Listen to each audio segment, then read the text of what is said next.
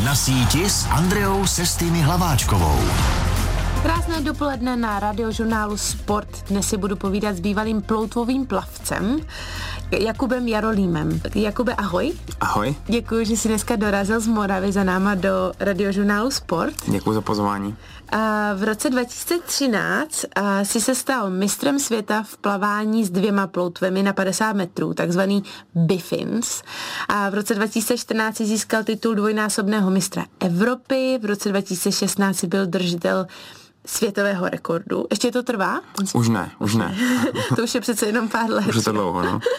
Ale přesto za svůj největší úspěch považuješ druhý a třetí místo na světových hrách v polské Vroclavi. A jak jsi se k plotvomému plavání dostal?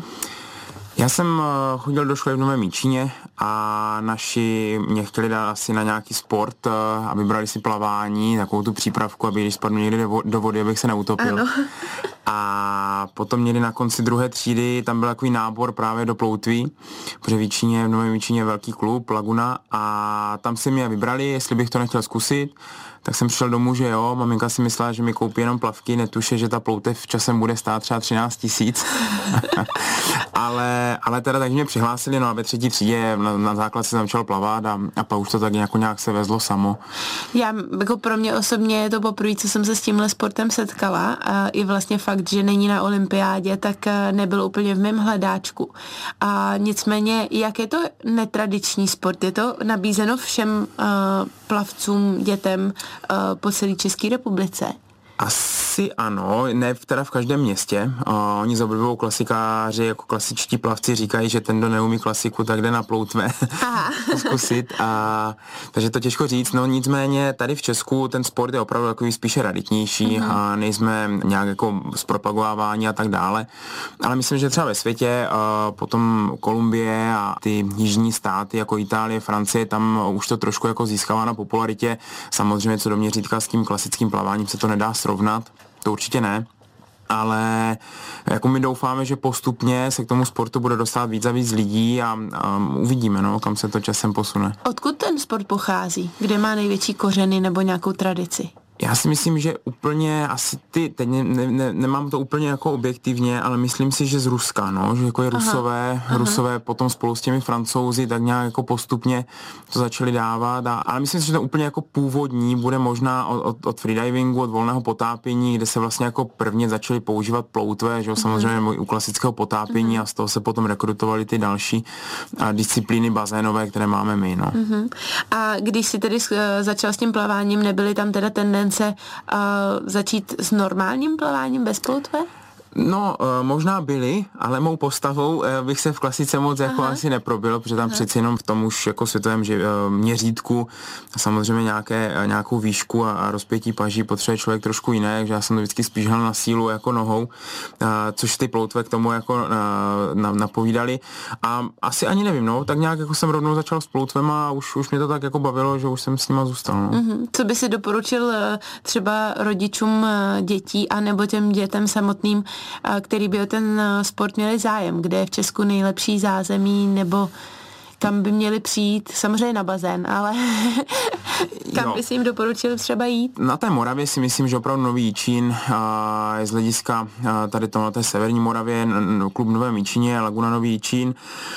Já jsem zde přesunul do Olomouce, KSP Olomouc taky výborný klub, takže to jsou jako dva takové největší kluby, ale i v těch ostatních městech Zlín, Přerov se plave, Ostrava, taky z části. No a potom tady v Čechách určitě Praha, mm-hmm. a tady jsou dva kluby, a Pardubice mají dobrý klub, Most. Takže se to takže dá po celé České republice jo, najít. Ne, teda v každém jako asi městě je, ale ano. těch větších si myslím, že jo. Už jsme probírali eh, to, jak se v Česku k ploutvovému plavání dá dostat, eh, jak jsi se k němu dostal ty konkrétně. Eh, teď nám spíš přibliž, co to vlastně ploutvové plavání je, protože já už jsem zmínila kategorii bifins, monoploutev, je toho spoustu, tak vlastně v čem tkví to, to, že to je ploutvové plavání a ne normální? Hm. Ploutové plavání se dá plavat jak v bazéně, tak na otevřené vodě. My se asi spíš budeme bavit o tom, o tom bazénovém. A kde to se je to, promiň, ale to je to, co, čemu si se věnoval Jo, jo, jo, mm-hmm. jo, v bazénu, a kde se plavou klasické vzdálenosti, tak jako u klasického plavání, to znamená 50, 100, 200 metrů, 400, 800, 1500. A s tím rozdílem, že my máme pouze, máme pouze tři styly, kterými v podstatě můžeme tu vzdálenost uplavat. Bude to ta disciplína Biffins, to znamená dvě ploutve a je to v podstatě kraul s ploutvemi, mm-hmm. s tím, že používáme šnorchl ještě, mm-hmm. který máme vlastně na hlavě, takže ne, nedýcháme tím klasickým jako otočením, a, tak jak klasičtí plavci. Takže to jsou Biffiny, u nich se plave pouze 50, stovka, dvoustovka a čtyřstovka teď nově. Pak je ploutové plavání, jako takzvané PP, v angličtině se to překládá jako surface, to znamená jako na hladině, a je to s tou velkou ploutví, jeden plavec, monoploutví. monoploutví, ano, jeden plavec jede na hladině. S tím, že po, po startu, tak jako zase v klasickém plavání může jet 15 metrů pod vodou, pak se musí vynořit a v podstatě jedním stylem, jedním vlněním, ruce má v zákrytu, zase používáme šnorchl na dýchání, v podstatě uplavává tu vzdálenost a tam už jsou opravdu všechny ty metry, nebo ty, ty vzdálenosti, které jsem říkal. A třetí variantou je pod vodou a tam buď jedeme na nádech, anebo z láhví. Uh-huh. S tím, že u nás se na nádech jezdí 50, to znamená jeden bazén, pokud to je, bez, ten dlouhý. Bez, předpokládám, bez, bez všeho. všeho. Bez všeho. A od stovky výše, to znamená stovka, čtyřstovka, bývala tam i osmistovka, ta je teď zrušená, a, protože to bylo takové zdlouhavé. A, takže stovka a čtyřstovka se jezdí z lahví s tím, že my tu láhev nemáme vlastně na zádech, protože eh, by to bylo eh, velký odpor, ale držíme ji v podstatě před sebou jakoby v zákrytu. To znamená, tu láhev držím vlastně před aha, sebou aha. a jedeme v podstatě celá ta tratě pod vodou a to se taky plave s tou velkou ploutví. Aha. A tím, že v podstatě pod tou hladinou můžete využít jakoby velký rozsah toho kopu, jak nahoru i dolů, což na té hladině samozřejmě nejde, protože tam to jde víceméně víc jenom dolů, tak je to ta nejrychlejší jakoby způsob toho plavání, eh, který tam my máme. To znamená to, to RP, rychlostní potápění, v angličtině buď potom apnoe, nebo, nebo immersion, když se to používá mm-hmm. vlastně s tou láhví. Mm-hmm. A jste teda spíš plavci nebo potápěči? Dobrá otázka, no. A já si myslím, že spíš plavci. Aha. spíš plavci, protože opravdu je to jako výkonnostní nebo rychlostní jako disciplína, Aha. takže ne, my tam nejezdíme jako dívat, co je pod tou vodou. Ale přesto asi musíš mít nějaký potapický zkoušky, ne? Aby si rozuměl, jak fungovat s tím s tím vybavením? Nemám. Nemáš? Nemám. A je to ale, venku. ale jsme, jsme ve svazu potápěčů České republiky, spadáme pod svaz potápěčů. No to ale, hůř. A to hůř. Ale zkoušky nemám, to znamená, kdybych se chtěl já jít někde potápět, což nikdy nepůjdu, protože mám uh, fobii z otevřených vod a když nemám pod sebou kachličky, tak se bojím. Počkej, tak to tady otevíráme úplně nová témata. no, jo, se všichni sněou. Ne, samozřejmě jdu se zaplavat i jako na otevřenou vodu, ale není mi to tak příjemné, jako když mám pod sebou ty kachličky. No. Aha. Jakmile nevím, co je pode mnou, tak, eh, tak eh, chytám trošku panické a taky, ne, ale jako zvládnu to. Ale nepotápím se teda jako normálně. A když jsi zmiňoval uh, ty bifins, což jsou tedy ty dvě ploutve uh, a monoploutvy, uh, každý ten uh, ploutvový plavec, jsem skoro řekla potapěč, um, tak uh, umí s oběma? A většinou jo, a, nebo aha, měl by, protože aha. ono v rámci tréninku my používáme a, třeba na začátku ty dvě ploutve, které mají menší odpor a i dá se s tím mhm. ujet více jako vzdálenosti, protože ta velká ploutev už je potom docela těsná ta bodka už je jako, jako nepříjemná, už se to jako individualizuje, a, jak má kdo jakou postavenou a tak dále. Uh-huh.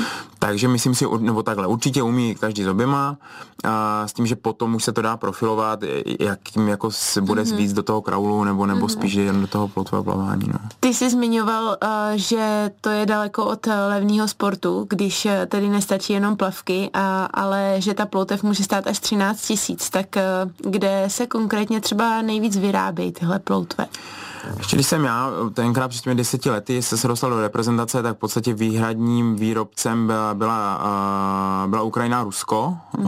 s tím, že tam, tam se jako opravdu vyráběly asi nejlepší poutve, ale teď už postupem času se dostávají jako i francouzi, vyrábí, ale stále si myslím, že, že ty nejlepší ploutve jako jdou, jdou z východu, to znamená Rusko, Rusko, Ukrajina. Je teď no. ta situace něči, nějak e, ovlivněná Máš a, informace, přestože už jsi bývalý tedy? Jo, jo, jo, je. Četl jsem na nějakých sociálních sítích, že právě jako objednané ploutve, právě třeba jako od výrobců z Ukrajiny jsou teď pozastaveny, těžko se to jako dopravuje dál takže úsměvné, že tak jako úsměvné je to špatné, že taková situace i náš mm. malý sport jakoby ovlivní, ovlivní jo, sice mm. samozřejmě a v čem jsou ty ploutve tak specifické? Samozřejmě si představím kus gumy, ale eh, předpokládám, že na ty závody musíte mít i nějak eh, kontrolované, specifizované. Jo. Jsou údajně nějak pogumované po stranách? Jo, jo, jo. jo? Eh, ano, ano. ano. Když se budeme bavit o těch bifinách, tak to jsou v podstatě nějakým způsobem jako, jako stejné. Tam Aha. to jsou ty dvě ploutve, to má víceméně každý stejný, tam se liší potom tvrdost té gumy a, uh-huh. a tak dále. Co se týče těch ploutví na, ten, na tu hladinu nebo tu vodu, tak tam může to jako velice velice individuální, protože tam se dá právě vybírat jako samozřejmě z velikostí té bodky, každý plavec potřebuje jinou.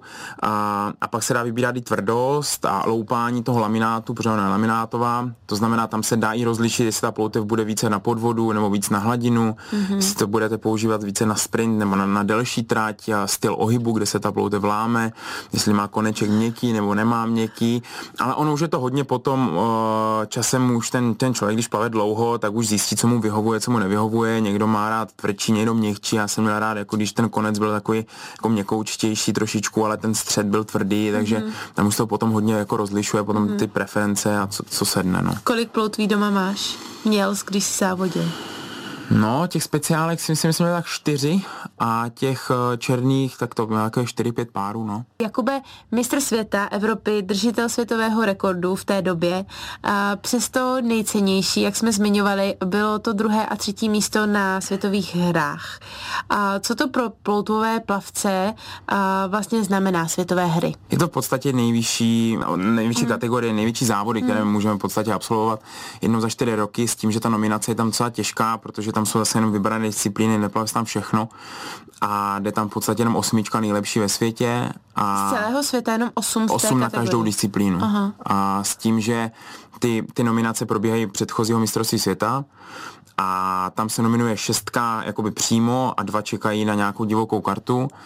A já jsem teda původně byl sedmý na tom mistrovství světa tenkrát 2016, tam se mi nepovedlo v Řecku jako moc, moc dobře zaplavat, takže jsem původně ani neměl eh, ten start jistý na těch světových hrách, s tím, že potom jsem teda dostal eh, jako šanci, právě protože ten rok jsem zaplatil ten světový rekord, tak se jim asi zželelo.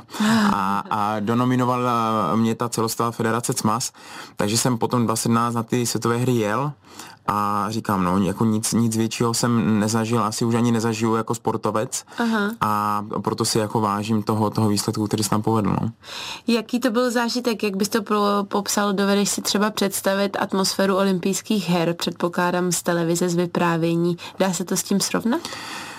Myslím si, že asi trošičku jo, samozřejmě Aha. jako v menším měřítku, tím, že to bylo uh, ve Vroclavi v Polsku, tak musím poděkovat jako olympijskému týmu, uh, který tam udělal jako výborné zázemí, to bylo jako úplně neskutečné, opravdu i, i my z těch maličkých sportů, uh, de facto uh, amatérský, protože se tím neživíme, jsme zažili něco, co je ten profesionálně, nakoukli do části toho profesionálního sportu.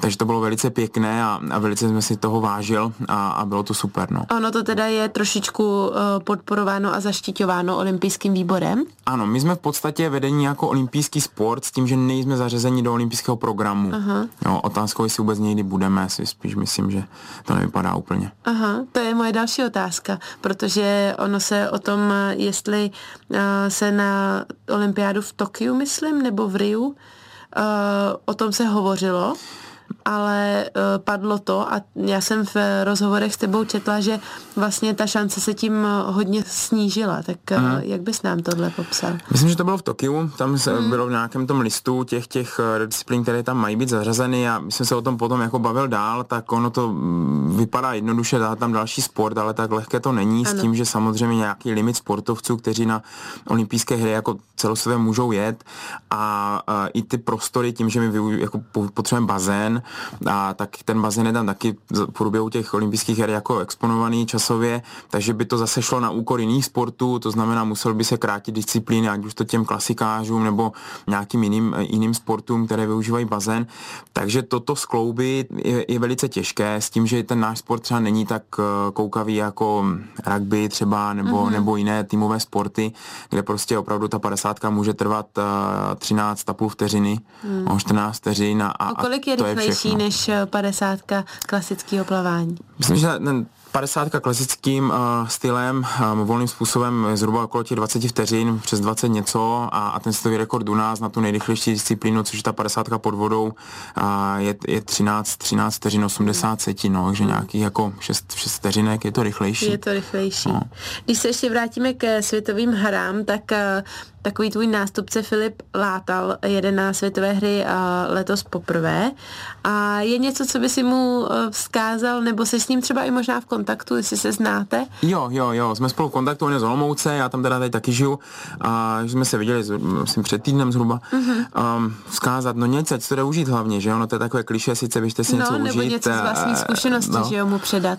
Mm, jako já jsem si to hlavně užíval mm-hmm. a to, to bylo fajn a prostě druhé, co, co tam jde, ale to je u všech sportů, se zkusit mít čistou hlavu, no. Nějak mm-hmm. se tomu úplně nepoddávat, tomu, že to jsou světové hry a, a mm-hmm. udělat to, co umí a on jako plave dobře, takže si myslím, že si to jako užije a snad zaplave nějaký dobrý výsledek. Snad nějaká placka třeba cítit. Uvidíme. Když jsi zmiňoval, že e, olympijský e, tým vás e, samozřejmě podporoval, zaštíťoval, udělal vám hezké zázemí a zmiňoval si, že to je malý sport, sport, eh, což si teda dovedu představit i tím, že já jsem se s ním setkala poprvé, tak eh, jak vlastně to tam funguje finančně? Dá se tím někdy uživit v nějaké kategorii, nebo je to amatérský sport? To amatérský sport. Mm-hmm. My se mm-hmm. jako v mhm. podstatě neužívíme, to znamená, že bychom dostávali nějaký, nějakou mzdu a, ze svazu, ale potom se dá samozřejmě nějakými a, sponzorskými smlouvami aspoň něco jako pokrýt, mm-hmm. aspoň ty náklady. Ale právě to je tak jedna z těch věcí, proč jsem skončil já relativně jako brzo. Ne, že bych se necítil, nebo že bych byl unavený z toho sportu, to vůbec ne, ale mohl, dostudoval jsem vysokou školu a nějak jsem se živit musel. Mm-hmm. A... Rolím už neplave s ploutvemi, ale pomáhá olomouckým hokejistům jako fyzioterapeut vypnout. A Jakube, jak vznikla tahle transformace ze sportovce na fyzioterapeuta sportovců vlastně? Si přesedlal, si se dostal na druhou stranu. Náhoda, náhoda, jako vždycky. A já jsem studoval fyzioterapii, když jsem plaval, v podstatě i když jsem byl na těch hrách, tak jsem byl studentem fyzioterapie a pak jsem eh, dostudoval tedy úspěšně a, a hledal jsem nějaké místo, a dostal jsem se na, na klasickou jako rehabilitaci ambulantní a asi po třech měsících mi volal a, pan doktor Smékal, vedoucí moje diplomové práce, že na zimním stadionu Volomouci zhání záskok eh, za, za mateřskou, za fyzioterapii fyzioterapeutku, která tam jako tím pádem končila a jestli to nechci vyzkoušet, no a já jsem říkal, no tak, tak zkusit to můžu, tak jsem vyzkoušel a teď tam s nimi začínám teda čtvrtou sezónu, takže jsem na té druhé straně té barikády a, a tak nějak tam funguje. No. A ta fyzioterapie tě bavila od jak živa, anebo to právě způsobil ten sport, že si třeba začal víc vnímat to svoje tělo, které věci pomáhají, které věci s tebou jiní fyzioterapeuti dělají, protože tak to mám trošičku já, když e, mě někdo vlastně ošetřoval na turnajích, tak mi to přišlo vlastně takový magický, že mi může vůbec pomoct. Jo, jo, jo. Tak já jak jsem... jsi to měl ty? Vždycky mě fascinovalo lidské tělo, Aha. s tím, že jsem uh, uvažoval o tom, že bych šel studovat medicínu, a na kterou jsem teda neudělal přijímačky. Uh-huh. A, tak to takže, bývá. Tak to bývá. takže jsem měl ještě přihlášku na fyzioterapii s tím, že jsem byl už právě ovlivněn a, uh, tady tímto. Měl jsem fyzioterapeutku Veroniku Kristkovou v Novém Míčině a, a tam to právě bylo jako přes takové kouzlo, že mě to fascinovalo, jak uh-huh. to mhm. jako funguje, že opravdu se dá udělat nějaké pár a, nějakých cvičení, udělat nějaká, nějaká mobilizace, tam upravit nějaký stereotyp a tak dále a ono to fakt má ten výsledek. No, takže jsem to začal studovat a myslím si, že ten sport právě jako velice uh, tomu fyzioterapeutu pomůže v tom, že opravdu si trošku vyzkouší, jak ta někdy až jako, jako velká zátěž, co to s tím tělem udělá. A i potom já máme ještě jako soukromou uh, ambulanci fyziomův, takže dochází jako uh, běžní uh, lidé nebo i nějací jiní sportovci a, a někdy mi to pomáhá v tom, že to trošku jako dokážu na ně nacítit v tom, když mají před nějakým vrcholem a, a jak to funguje, nefunguje, jak ta hlava trošku jako tam taky hraje svou roli a tak no dále. No právě, jak moc je fyzioterapie vlastně takovou psychologií? Těžko říct. Funguje tam placebo, no, ne? Samozřejmě, mm. samozřejmě, jo, tak u, určitě za, za, zapotřebí vědět, jako s kým ten člověk mluví zrovna, trošku se na toho člověka nacítit, mít nějakou úroveň té empatie a tak dále. Ne, neřeknu v jakých procentech, jestli to pade na pade, u každého to bude jiné, a někdo ta, tu hlavu prostě má lepší, někdo, ne, nechci říkat horší, ale někdo má prostě víc tu tendenci tu psychosomatiku tam jako více dostávat, někdo míň, takže ale jo, ta hlava je nedílnou součástí, ta psychika toho, toho toho tělesného schématu. No. A máš eh, takovéto postižení z povolání, že uh, chodíš a, a sleduješ ostatní lidi, jak, jak třeba zrovna sedím já, že jo, asi blbě. A, jak, jak stojí, jak chodí a vnímáš třeba nějaký ty vady, um, přesně jak jsi říkal, že jo, stereotypy, jak člověk třeba blbě chodí nebo má si šlapan boty. Jo, jo. Já někdy, když jako třeba mám další chvíli někde čekám, tak si to tak jako z legrace sám sobě si říkám a spíš se učím, a abych jako rychle mohl, byl schopný diagnostikovat uh-huh. právě ty odchylky z nějakého toho ideálu uh-huh. uh, učebnicového a, a, a zkouším tak v hlavě skládat, co by toho člověka mohlo bolet, jak bych to ovlivňoval a tak dále. Každý den, no. Jo. jo, jo. Jak velký je rozdíl mezi klasickou fyzioterapií, kterou jsi se samozřejmě učil, a tím zápřehem v té sportovní, když jsi tam vlastně o, u toho dění, u těch zápasů, většinou je tlak na výsledek tvý práce velký, protože musí být okamžitý, že jo? aby ten hráč mohl okamžitě zpátky do boje, ideálně v tom stejném zápase nebo za týden. Tak jak velký je rozdíl v tom přístupu k klasickým pacientům? Třeba? Obrovský, hmm. obrovský. A v podstatě, co, co, co u sportovců potřebujeme ladit na, na nějakých 100%, tak u běžné populace to je jako až nemyslitelné tam dostat, to, to ad jedna. A s tím, že tak, jak, jak si říkala, opravdu ten čas je, je, je tam jako hlavní nějaká modalita, to znamená ideálně hned a, a už teď je pozdě. Hmm. A někdy to není ani možné, protože někdy to prostě to hojení těch tkání trvá stejně u každého člověka nebo podobně. Takže i styl toho přemýšlení, přístupu k té práci, rychlého rozhodování, opravdu naučit se dělat to, co jako je efektivní, tak to v tom sportu mě jako naučilo v té, v té fyzioterapii a oproti tomu u té běžné poloce na to máte opravdu čas, to znamená přijde paní a něco vyzkoušíme a víme, že kontrolu budeme mít za týden a když se to za ten týden nezlepší o, o, o moc procent, tak to není, pokud to samozřejmě neovlivňuje jako na, na, na žití. Ano. U toho sportovce je to velké riziko toho, když ho to prostě bude furt jen bolet, tak hmm, hmm. je to špatné. No. Já jsem se dočetla, že si se staral i o Davida Krejčího, který já tady byl na letní přípravu, předpokládám.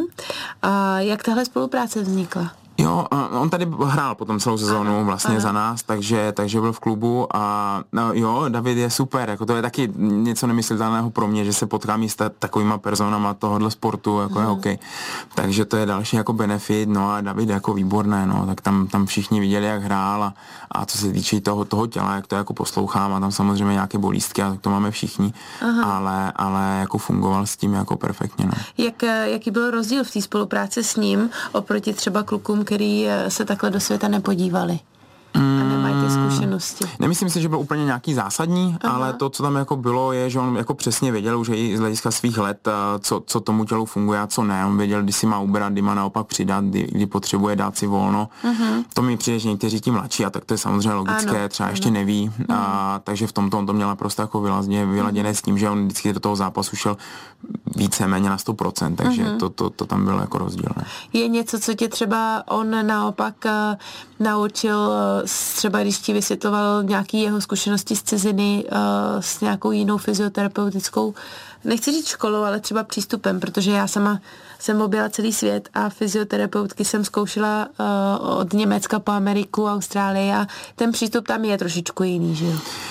Je, je. Myslím si, že v té Americe uh, jednak tam mají velký tým, i v těch týmech, těch fyzoušů je tam víc a uh, možná používají více takové ty uh, metody, jako, nechci říkat invazivní, ale ty suché jehly například, více třeba ty mobilizace, manipulace až uh-huh. oproti třeba té, té naší škole, kde se třeba dostáváme víc do, do, do nějakých aktivnějších jako přístupů, cvičení, uh-huh. uh, pan profesor Kolář a tak dále. Uh-huh. Takže to tam možná bylo jako víc, ale takovou směrnou historku, uh, co máme, to jsem ne, nebyl já, byl náš kolega Masér, uh, který už byl takové staré školy, je ze staré školy a, a David přišel na masáž a on mu říkal, ať se jako vyleče do naha. A David z Ameriky byl zvyklý, že prostě když jde na masáž, tak se nemusí vyvlíkat do noha, protože v Americe ano. se prostě spíše jako ano, Oni jsou uh, daleko víc no, opatrní. No, tak, tak, tak. Takže mu říkal, no počkej, já jdu na nohy, proč bych si měl sundávat trenky. Já jsem si ty trenky, ale hni si. Tak to si pamatuju, že to bylo za začátku a pak už, pak už to bylo jako v pohodě. No. Ano, ano, vím to sama, američanky se převlíkaly ve sprši tak, tak, a koukali na nás jako na exiboušky. Každopádně poslední dotaz, zajímalo by tě proniknout i do jiných sportů než do hokeje? Jo, ale už bych to chtěl asi dělat tím, že bych měl já svoji uh, ambulanci a pokud Aha. by ten sport nebo ti sportovci mě chtěli jako oslovovat, tak, tak spíše takhle, než bych šel do dalšího klubu. To už asi ne. Jakube, eh, děkuji moc krát, že jsi dneska dorazil. Přeju, ať eh, se jakýkoliv plány, který máš, eh, promění úspěšně a ať je hlavně úspěchy slavíš i se svým olomouckým hokejovým týmem. Děkuji, že jste dneska byl. Taky moc krát děkuji.